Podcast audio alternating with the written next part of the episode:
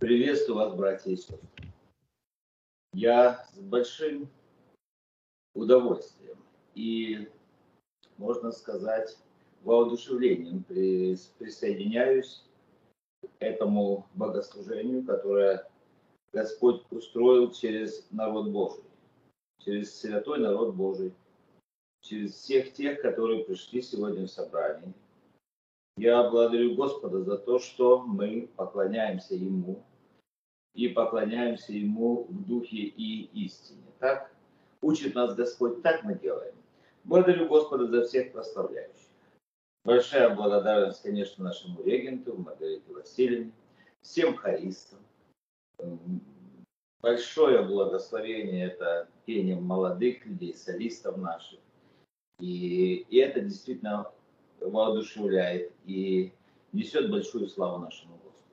Я присоединяюсь ко всем словам, которые проповедовали братья, служители, проповедники, и благодарю Господа за то, что проповедуется истина Божья. Вы знаете, Господь призывает нас смотреть на Слово Божье, смотреть на нашу жизнь, стараться изучить, что Господь хочет, и присоединить себя к тому, что Господь желает, чтобы мы с вами исполняли в нашей жизни. Сегодня я хочу вместе с вами, дорогие братья и сестры, как с верующими людьми, рассуждать о реальности, о настоящности нашей веры, нашего служения, наших молитв, наших жертв, наших, нашего поклонения Богу и как мы относимся к Слову Господню. Как мы относимся к Слову Господню. Мы можем назвать нашу проповедь сегодня это вера, которая приятна Богу. Вера, которая радует Бога. Жер... И можем назвать нашу проповедь жертва, которая угодна Господу, которая приемлема Господу. Молитва, которую слышит Господь. Вы знаете, не всякую молитву слышит Господь. Хотя люди молятся. Не всякую жертву принимает Господь. Люди жертвуют, и люди жертвуют, а есть те жертвы, которые принимают, которые угодно Господу, которые Господь принимает, и которые угодны Господу. Есть те же жертвы, которые Бог отвергает и не принимает. В чем же дело? И я хотел бы, чтобы мы сегодня с вами посмотрели на это и проверили себя, и сделали правильные выводы из того, что Господь говорит нам. Может быть, мы где-то неправильно поступаем. Может быть, наше сердце неправильно относится к Господу. Когда-то первые люди, которые жили на земле, и, ну, не сами, не Адам и Ева, их дети. Слово Божье говорит, что первый конфликт, возникший между людьми, он возник потому, что возник в вопросе о жертве. О жертве и, и Каин и Авель, дети Адама и Евы, верили в Бога. Они признавали, что Бог есть, и принес Каин, принес Авель жертву. И Слово Божье говорит, вот мы иногда думаем, что жертву Авеля принял, а Каина не принял. Так там написано, а на Авеля, и рощит на Авеля, и жертву его презрел Господь. И здесь очень важно, как ты жертвуешь, почему ты жертвуешь, почему ты даешь, почему ты принес жертву Богу, что, и что ты приносишь Богу, и как ты приносишь Богу. Потому что в первую очередь на Авеля презрел Господь, а потом на жертву. И, по-видимому, сердце Авеля было в правильном отношении с Господом, и Господь принимает его жертву. Мы знаем, когда Соломон воцарился, и как только он воцарился, он Гаваоне построил жертвенник, и он принес огромную жертву. Как только он это сделал, ту же ночь явился ему Господь. И Господь говорит ему, что ты хочешь? Соломон говорит, проси, что дать тебе, и я тебе все сделаю, что ты хочешь. Соломон говорит, я хочу сердце мудрое. Господи, дай мне мудрое сердце. И Господь дал ему. Он говорит, за то, что ты не просил там денег, не просил мести, не просил гордости, возвышаться над врагами твоими, над соперниками твоими, над царями другими, и ты не просил того или того или того, ты попросил мудрого сердца, я дам тебе все, вместе с мудрым сердцем приходит все. Мы знаем, что когда-то бедная вдова пришла в храм, и она очень мало дала в денежном выражении. Но Слово Божье говорит, она положила вот эту лепту, и это было все дневное пропитание ее. Господь увидел это, Господь принимает это. Очень важно наше сердце, как мы служим Ему, как мы служим Ему дарами нашими, как мы молимся. Я сегодня, когда готовился к проповеди, дорогие друзья, я читал места Писания, вникал, размышлял, и я дошел до книги «Деяния апостолов». До книги «Деяния апостолов» и я начал читать о том, как Господь призвал апостола Павла на служение. Тогда он еще, имя его было Савл, по-еврейски Шауль, он стал Павлом. И мы знаем эту историю, когда Господь остановил этого злобного человека, злобного человека, который, у которого сердце было наполнено религиозной злобой. И он хотел последователей учения Христова убивать, тюрьмы казнить, истязать, искоренять, каленым железом искоренять вот эту назарейскую ересь, как они говорили. Но Слово Божье говорит, что апостол Павел до того э, Саул, э, он был фарисей. Кто такие фарисеи? Фарисеи это были люди, которые были очень религиозные, набожные, они толковали закон, они были людьми авторитетными, они старались задавать стандарт духовной жизни в Израиле. И когда они задавали этот стандарт, вы знаете, они и внешне были соответствующие. Знаете, как они молились? Они любили молиться так, что люди все учились у них молиться. Люди завидовали, как они молятся они умели так складывать слова молитвы, что никто, э, не каждый человек мог повторить эти слова молитвы.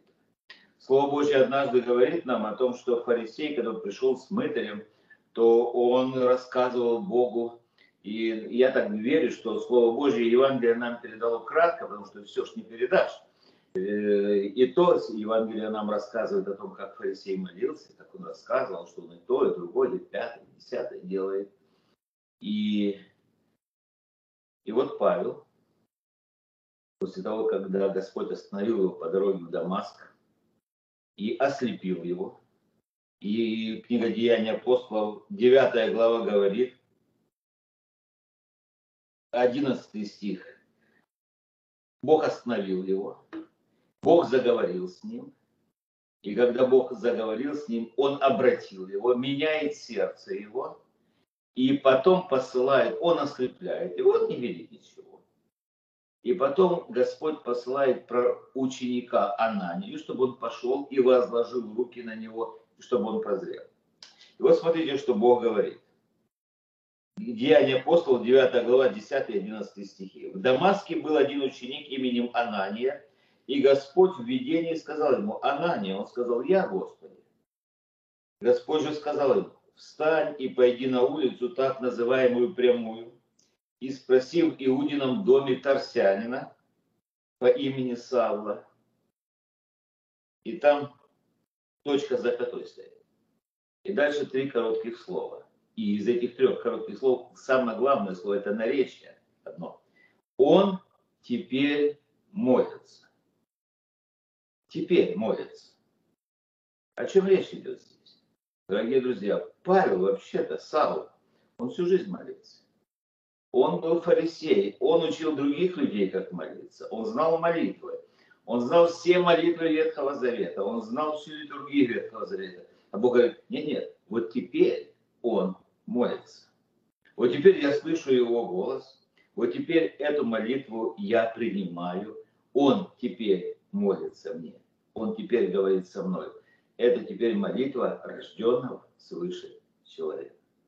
Пусть Господь благословит нас, чтобы мы теперь молились, теперь верили, чтобы мы теперь, прямо сейчас, сегодня, возлюбленные, мы теперь дети Божьи. Еще не открылось, что будет, но сейчас прямо сейчас, теперь, вот в этот отрезок времени, здесь на земле, в этой реальности, мы церковь Иисуса Христа, и мы служим Ему. Я сегодня хочу вместе с вами рассуждать о вере, которая радует Бога, о молитве, которая радует Бога, о словах и поступках наших, которые радуют Бога. Вы знаете, люди, люди представляют Бога, вот как то, что ты думаешь о Боге, вообще-то это ты сам такой. Мы же думаем о Боге, и очень часто, знаете, люди думают о Боге, что это жестокий Бог, что это гневающий Бог, вечно недовольный Бог. Бог, который только и делает, что ищет в нас недостатки. Когда мы читаем книгу Иова, там у Иова были друзья, в кавычках друзья, помните? Когда Иов заболел, и он скорбел, и он, знаете, рассуждал, он старался жить свято. И он не обвинял Бога ни в чем, он просто задавал вопросы Богу. Друзья пришли к нему. И они пытались утешить его, и они, знаете, рассказывали Иову об Иове, и, и они рассказывали Иову о Боге, как они понимали его. И один из друзей был это, это такой человек Епифас. Так вот, он говорил так, знаете, он говорил, что Иов 4, 17, 18. Вот он и слугам своим не доверяет, и в ангелах своих усматривает недостатки. Я даже слышал, многие люди, э, многие проповедники целые проповеди, проповеди строят над, над, над этими словами. Вот он и святым своим не доверяет, и небеса нечистые в, очах его, продолжают эти друзья Иова. Но знаете, это такой перебор. Бог не пользуется услугами нечистых ангелов. Все нечистые ангелы улетели с небес, они были выброшены. Те ангелы, которые пред Богом, они святые ангелы, они чистые ангелы. И Бог пользуется их услугами, и они выполняют э, волю Божью. Вы знаете, Бог наш добрый Бог. Бог наш принимает нашу, если Он принимает наше служение, представьте себе, какой Он добрый, какой Он благословенный Бог. И мы сегодня, дорогие друзья, знаем, что Бог, когда смотрит на наше служение, смотрит на наше хождение, смотрит на наше искреннее хождение пред Ним, Он радуется этому. Он находит удовольствие в этом, и Он благословляет нас, и посылает нам все потребное для жизни и благочестия. Псалом 42.4 так там написано, что мы э, приходим к Богу, который Бог нашей радости. А когда Бог хочет благословить какого-то из рабов, он говорит, войди в радость господина твоего. И я повторяю, что Бог был доволен жертвой Авеля, Бог был доволен праведностью Ноя, и он спас его, его и все семейство его. Бог радовался, когда ученики проповедовали, и люди спасали, что он послал их во всякий город, во всякое место. Он их осуждал, когда они хотели там огонь известь, когда их не принимали, а когда они шли и благовествовали, он, наш Господь, радуется этому. Но достаточно заглянуть в книгу послания к евреям, 11 главу, прочитайте дома, пожалуйста, чтобы увидеть, как Бог радуется о героях веры. И Он не стесняется называть себя Богом их. И об этом я сегодня хочу вместе с вами рассуждать. И Господь благословляет нас, чтобы мы имели все возможности быть угодными Богу, чтобы Господь по-доброму, как Отец, благословлял наше перед Ним хождение и служение. Книга Евангелия Луки, 7 глава, 1 по 10 стих. Дело происходит в городе Капернаум. Мне когда-то и, и неоднократно пришлось быть на этом месте, где это все происходило. Я видел это место, я видел синагогу, которая была до сих пор, остатки этой синагоги есть. Если кто из вас попадет на, на Святую Землю, вы обязательно это увидите. Так вот, книга послания Евангелия Луки, 7 глава, рассказывает о том, когда он окончил все слова свои слушавшему народу, то вошел в Капернаум. У одного сотника, слуга, которым он дорожил, был болен, был болен при Услышав об Иисусе, он послал к нему иудейских старейшин просить его, чтобы пришел и исцелить слугу его. И они, придя к Иисусу, просили его убедительно, говоря, он достоин, чтобы ты сделал для него это, ибо он любит народ наш и построил нам синагогу. Я видел эту синагогу. Иисус пошел с ним. Видать, аргументы сработали. И когда он недалеко был от дома, сотник прислал к нему друзей сказать ему, не трудись, Господи, ибо я недостоин, чтобы ты вошел под кров мой, потому и себя самого не почел я достойным прийти к тебе. Но скажи слово, и выздоровеет слуга. Ибо я и подвластный человек, но имею у себя в подчинении воинов, говорю пойди и идет, и другому приди и приходит, и слуге моему сделай то и делай.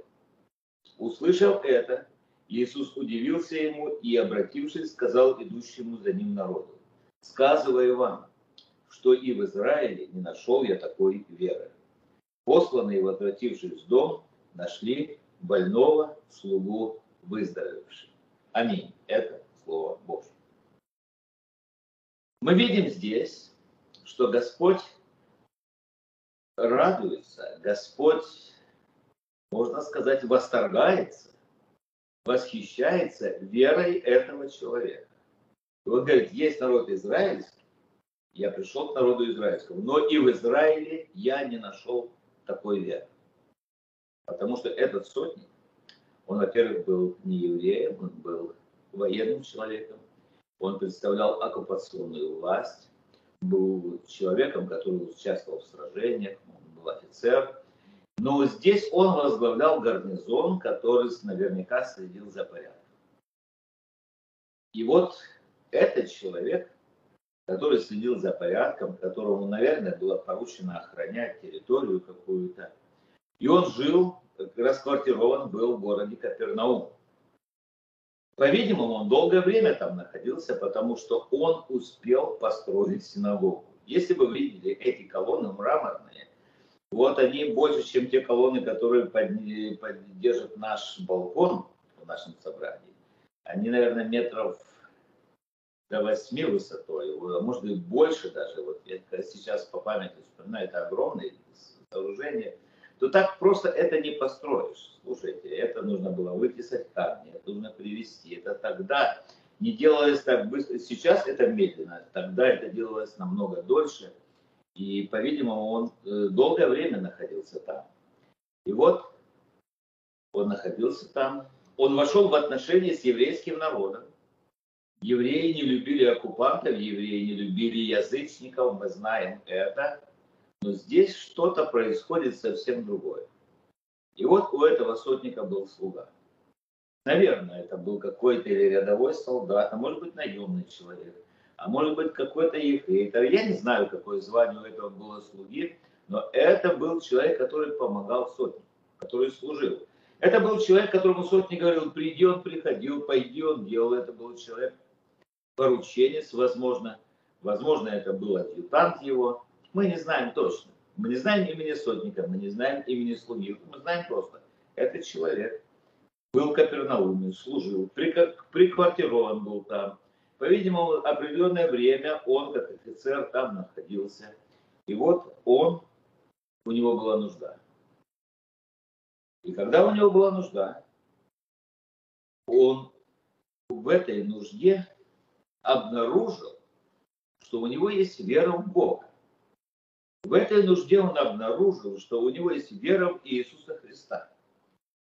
Как только сотник услышал, что Иисус появился в городе Капернауме, по-видимому, у него была какая-то служба информации, ему пришли и рассказали, только постовые какие-то стояли, мы не можем, мы можем только предположить, как это дошло до него, то он снарядил ходаков и послал к учителю, послал к Иисусу, чтобы они от имени его, от имени сотника ходатайствовали об исцелении слуги. Он слышал, ему доносили. Ему доносили, что э, врачи остаются без работы. Ему доносили, что он мертвых воскрешал. Ему рассказывали многое. И больные обретали радость жизни в здоровом теле. Он знал об этом, он знал, как, и, так как ему рассказали об этом. И потому что уже более года Иисус в тех окрестностях нес свое служение этому миру. И люди, и весть о нем распространялась. Знаете, к Иисусу Христу приносили больных людей, приносили с утра до вечера. А Евангелие Луки, например, 4 глава, 14, 40 стих нам рассказывает о том, как даже после заката приносили к нему многих больных. И он вечером, солнце зашло, жарко, чтобы не было. Больным тяжело было людям на этом зное и он возлагал руки и исцелял их. И вот, сотнику доносили не только о криминальных происшествиях, ему рассказывали о том, что происходит. И когда у него заболел слуга, ему сказали, что пришел Иисус. Он сказал, если бы он помог, если бы он был рядом, я попросил бы его. Если бы он был рядом, я попросил бы его, он точно помог бы моему слуге, этому бедняге который заболел. Мы же помним, да, мы знаем, что не было ни рентгена, не было ни УЗИ, не было возможности посмотреть, что болит у человека, почему болит у человека. Знаете, просто нужно было как-то наугад, лекарств не было таких. Что делать? Что делать? И как только ему рассказали, написано, он посылает людей. И Иисус выслушал этих людей. Иисус выслушал, выслушал аргументы этих людей. Они пришли и рассказали, вот сотник, он хороший человек, он построил нам синагогу. И он просит, приди и исцели слуги. И написано, Иисус пошел с ним. Вы знаете, он, Слово Божье называет Иисуса Христа, он первый и последний. Так написано, есть альфа и омега, начало и конец. Я первый и последний. Вот когда написано первый и последний, что мы думаем об этом? Конечно же, мы понимаем, что он первый, он он начало всему. Ну, мы можем также говорить о том, что он первый, кому ты и я, мы должны прибегать к нашей нужде. Он первый. Он первый, если ты заболел, он первый, кому обращайся. Если у тебя нужда, он первый, кому иди. Если у тебя грех, он первый, кому тебе нужно идти. Взывай к нему, он услышит, он поймет. У тебя есть аргументы. Аргумент такой, я нуждаюсь в тебе, Господь. Мои близкие нуждаются в тебе. Мои дети нуждаются в тебе. Мой город нуждается в тебе. Моя страна нуждается в тебе. Моя церковь нуждается в тебе, Господь. Приди и помоги. Он первый. Он первый, который придет. И он последний, который скажет о вечной судьбе человека, который уходит с этой земли. И он первый и последний. Он наш Спаситель. Библия называет нашего Бога, нашего Спасителя, что Он скорый помощник в бедах. Библия так и говорит. Псалом 45, второй стих. Так и написано. И вы знаете, когда мы читаем эти слова, а вот Псалом 9, 35 стих. «Ты взираешь на обиды и притеснения, чтобы воздать твоей рукою. Тебя предает себя, тебе предает себе, себя бедный, сироте ты помощник. И даже тому человеку, который оказался без родителей, без семьи, помощник наш Господь. Такие люди обращаются к Господу, и Господь слышит и помогает. Вы знаете, да всегда, вот это, эти слова придают людям дерзновение искать защиту у Бога. Если тебе негде найти защиту, ищи ее у Бога. Ищи, в первую очередь, ищи ее у Бога. Псалмопевец пишет 39 Псалом 18 стих. «Я же беден и нищ, но Господь печется о мне. Ты помощь моя и избавитель мой Боже, не замедли». У сотника появилась вера. Кто-то ему рассказал об Боге. Кто-то же ему рассказал об Иисусе, а вера же от слышания. И он посылает к нему этот язычник, этот человек, который не знал Тору, он не знал заповедей, он не был научен Шма Израиль, слушай Израиль, Господь Бог твой, Господь един есть. Он этому не был научен, он был язычник, человек. Он не был научен тем, той молитве благословения, как сегодня, которую сегодня упоминал Леонид Леонидович, так, так э, молитва благословения Аарона. Он этому не был научен, он не знал, но он, у него появилась вера. И он посылает слух своих, и он зовет учителя, что он пришел и помог его слуге. Вы знаете, дорогие друзья, Господь пойдет. Каждый раз, когда ты обратишься к Нему со словом, со словом призыва, с просьбой о помощи, Он обязательно пойдет. Он услышит тебя и пойдет. И придет, и поможет. Наш, наш Бог, Бог ревнитель. Знаете, ему очень нравится, когда люди обращаются, верующие люди обращаются к чему-то, каким-то источникам, особенно духовным источникам. И люди грешат сегодня этим. Это страшный грех, когда люди обращаются к кому-то, но не к святому Израилеву, не к Спасителю своему, не к тому Богу, который есть Богом всего и всех. И Господь всегда, знаете, когда-то Он пришел в Иерусалим, и Он плакал. Он говорил, Иерусалим, Иерусалим, сколько раз я хотел собрать вас, как птица собирает птенцов под крылья свои, но вы не захотели. А сотник захотел. А сотник захотел. И Господь радуется, когда дети его с верой, простой верой, обращаются к нему за помощью, за всякой помощью. Ты помощь мне, Господь. Когда-то мы пели эту песню, сегодня мы ее мало поем. Нашему Богу нравится помогать детям своим, потому что Он любящий Отец. Вера, которая радует Бога, вера, которая приятна Богу, она проистекает из доброго сердца. У сотника этого было доброе сердце. Вы знаете, спасающая вера никаким образом не может обитать в злом сердце. Злом или обидчивом, или завистливом, или гневливом, или раздраженном сердце в таком сердце спасающая вера не живет. Спасающая вера живет в добром сердце. Вот этот сотник, он, знаете, я, я когда смотрел на все это, я читал это, и я понял, что это человек, который дорожил людьми. Он дорожил людьми. И вы знаете, военные люди, у них особое отношение к людям. Конечно, в разных странах по-разному относятся. Но Римская империя никогда не славилась тем, что она слишком дорожила солдатами да. Вы знаете, разные полководцы бывают. Были полководцы те, которые дорожат людьми, командиры. Были те, которые, которым ничего не стоило дивизию, армию, просто под расстрел отправить, вы знаете, и говорили, да, женщины еще нарожают. Но этот сотник по-другому относился к своему подчиненному. И когда он увидел, он говорил, я, у меня есть люди в подчинении, у меня есть люди в подчинении, и я подчиненный человек, да. Господи, и пожалуйста, пожалуйста, приди, помоги. Знаете, хотя война откладывает, военная служба тяжелый отпечаток на сердце откладывает. Я помню, как-то я служил в армии. Вы знаете, я служил, у меня был замечательный командир. Замечательный командир. И мой командир, я даже скажу, он любил меня. А потом он ушел в отпуск. Я заболел. Он ушел в отпуск, а я заболел. А командиром на это время стал другой человек. Вы знаете, он абсолютно по-другому относился ко мне, как к военнослужащему солдату. И довел до того, что я чуть не умер, потому что у меня был аппендицит, он не отпускал меня и вообще не позволял.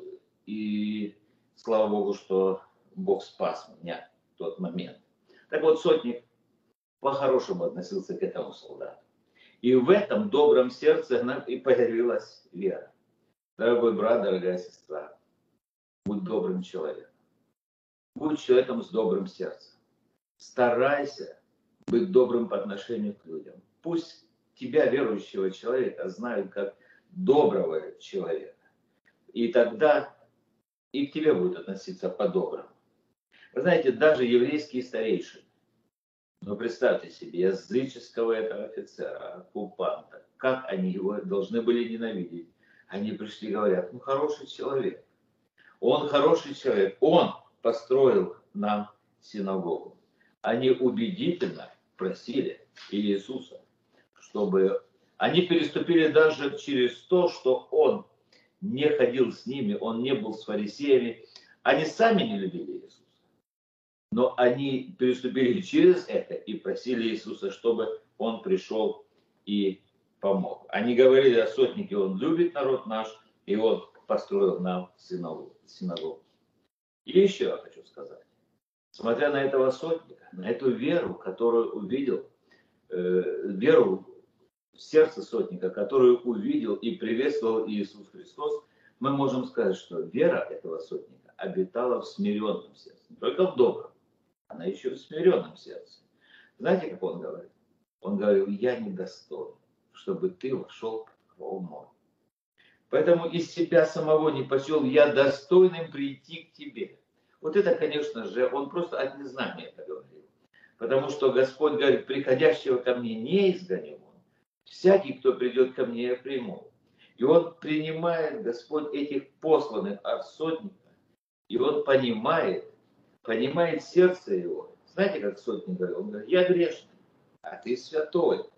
Я нарушал закон твой, а ты праведный судья. Ты достоин, Господь, я не достоин.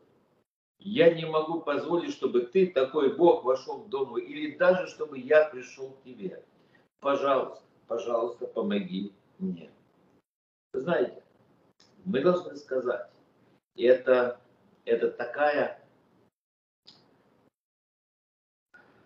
к сожалению, сожалению, жалкая ситуация. Наш век, наше время, вот наше теперь, оно ознаменовано и характеризуется глобальным ослаблением смирения в сердцах верующих людей. Люди верующие перестают быть смиренными людьми. Я когда смотрю на служителей, служители, многие служители перестают быть смиренными людьми. Верующие люди перестают смиряться перед Богом. Вы знаете, так, так называемые психологи, они даже учат людей, как правильно гневаться на Бога. Как правильно контролировать свой гнев, если Бог не благословляет их. Представьте себе, до чего люди дошли. Но смирен, и только смирен, мы можем подходить к Богу. Мы должны помнить, что Бог нам ничем не обязан. Он вообще-то никому ничем не обязан. Бог не виновен в наших бедах. Если у нас какая-то беда, не виновен Бог. А нас, вот эта смиренная вера, она не требует всех благ этого мира, но она умоляет о помощи, она умоляет о милости. Она не спорит с Богом никогда, она соглашается с Ним и преклоняется пред Его волей, перед Его непостижимой волей. И смиренная вера говорит, Господи, помоги мне понять. Я принимаю Твою волю, потому что она благая, угодная и совершенная. И мы смотрим на этого на этого сотника, который еще не встретился с Иисусом, но у, у него уже, у этого язычника, была такая смиренная вера. Он говорит, я недостоин. Я даже недостоин.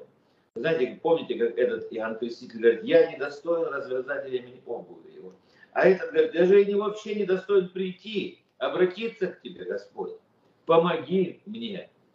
Вы знаете, мы очень часто требуем, очень часто обвиняем, если нам что-то не дали. Мы очень часто, знаете, говорим, нам положено то или другое, забывая о том, что написано, положено человеку однажды умереть. Вера, которая была сотники, она имела еще одно право. Она уповала на силу Божьего Слова. Когда я смотрю на себя, потомственного верующего человека, я пастор третьем поколении, я думаю, Господи, а я так уповаю на силу Твоего слова, как этот сотник. А он знаете, что сказал? Сказал, скажи только слово. Он поверил, что Слово Бога может изменить судьбу человека. Слово Божье может поднять мертвого из могилы. Слово Божье может э, изменить все. По Слову Божьему происходит все. И он это понимает. И он это понимает. Он не пользуется, и он не обращает внимания ни на какие условности. Вы знаете, сегодня верующие, они сегодня верующие люди, они обращают внимание на какие-то, как это сказать, предметы. Это ну вот признаки чего-то, знаете, вот на Пасху, вот у нас, слава Богу, на Пасху солнце светит. А если бы солнце не светило на Пасху, то что было бы? значение воскресения Христова поменялось бы как-то. Вы знаете, люди на эти признаки смотрят на все, на все человеческое, а сотник смотрел на Слово Божье. И он говорит, ты только скажи слово.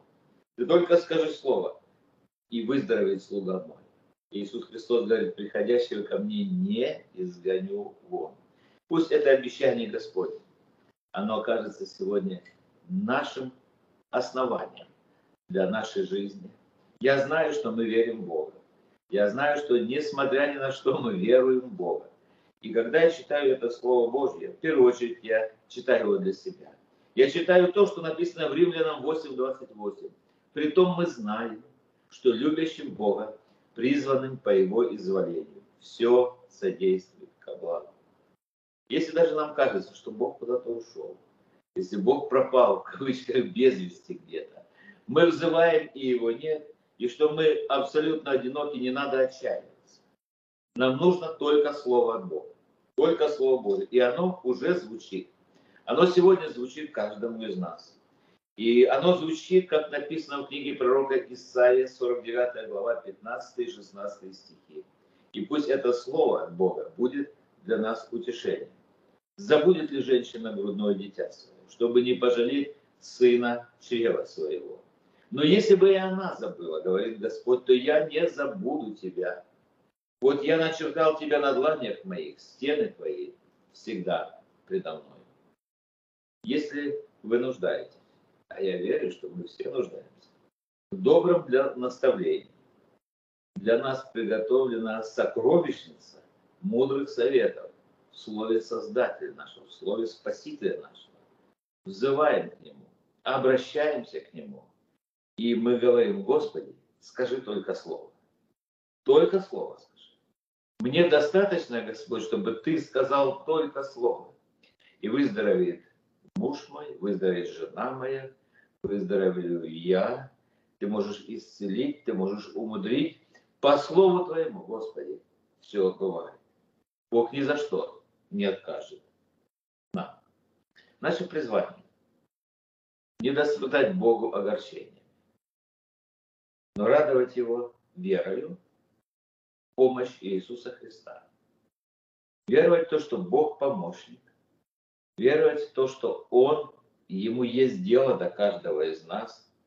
И главное, чтобы эта вера проистекала из доброго сердца. Добрый человек из доброго сокровища сердца своего выносит доброе, а злой злое. Ибо от избытка сердца, говорят уста, да будет избытком в нашем сердце Божья благодать, Божья вера, Божья сила, Божья признательность признательность Богу за то, что Он есть, за то, что Он сегодня пришел в наш город, в наше место, где мы сегодня собрались для слушания Слова Его. И мы говорим, скажи, Господи, Слово. И сейчас, когда братья позовут студентов, учеников, позовут для того, чтобы совершить молитву благословения, мы также будем верить в то, что это Слово – мы говорим, Господи, скажи слово благословения. Оно благословит нас на наступающий учебный год.